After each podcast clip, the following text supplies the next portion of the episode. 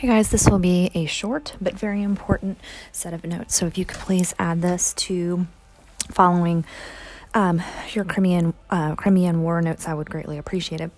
But basically, what we're shifting to in 1848, in addition to the Congress of Vienna system, the Concert of Europe being smashed, you know, the Crimean War ultimately smashing everything, we're also entering a new era of realism, right? We're getting out of romanticism that we talked a little bit about. I showed you that painting. We talked about, you know, Les Mis and some of these other works of art during the Romantic era.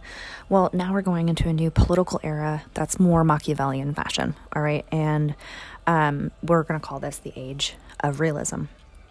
I also want to introduce another term that's extremely important, and we will talk about this in class a tremendous amount, is Realpolitik. And basically what Realpolitik is, it is basically applying realism to politics. So very Machiavellian, the ends justify the means. If you have to get to point C and maybe walk over point A and point B, you make it happen. Extremely, extremely important term for the unification process of Italy and Germany. So if you don't quite get that, please let me know. On top of realism, we also have a change in science and society, and that, you know, goes hand in hand. I think, you know, with the pre-industrial world, it was normal for, you know, half of kids to die before they turned 5, and we're moving into an era where, you know, the industrial world, it's people are more crowded together. I did introduce, I believe, Edwin Chadwick when we talked about England. And there was a cholera epidemic right before 1832. If you remember the Reform Bill of 1832, well, Edwin Chadwick, he pushed for poor laws, and he, you know, he believed it was very important for the government to provide relief for poverty, and so he really ushered in a new era of public health improvements. That's part of that Reform Bill in 1832. We talked about this. John Snow, I think I have on your, John Snow. John Snow, he was the one he worked with Edwin Chadwick, but he was the one who really located the Broad Street pump in London.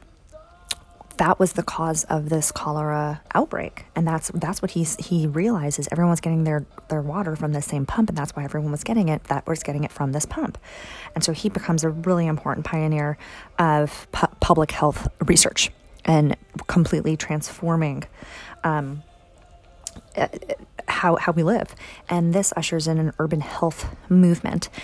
Doctors, I told you with the Crimean War, nurses will go to nursing school, like a standardized nursing school. Well, same goes for doctors. You know, clean water is now important. So as a result, adequate sewage removal is 100% necessary, especially with all these people living on top of each other.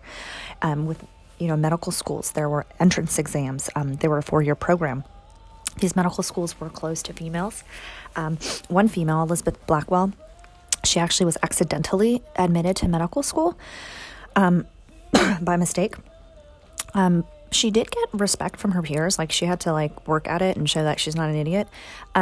She got her degree in 1849 and opened a clinic for families in New York City. A couple other... noteworthy scientists are Leeuwenhoek.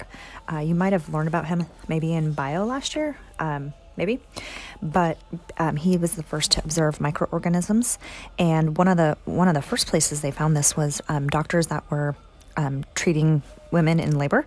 They were, you know, they were using the same tools, not washing their hands, and they were transmitting this fever to baby and woman. Anyway, and that was killing a lot of babies. Louis Pasteur, he's a French chemist, and he invented a technique for treating milk, wine, and beer to stop bacterial contamination, right? So you've heard of pasteurization.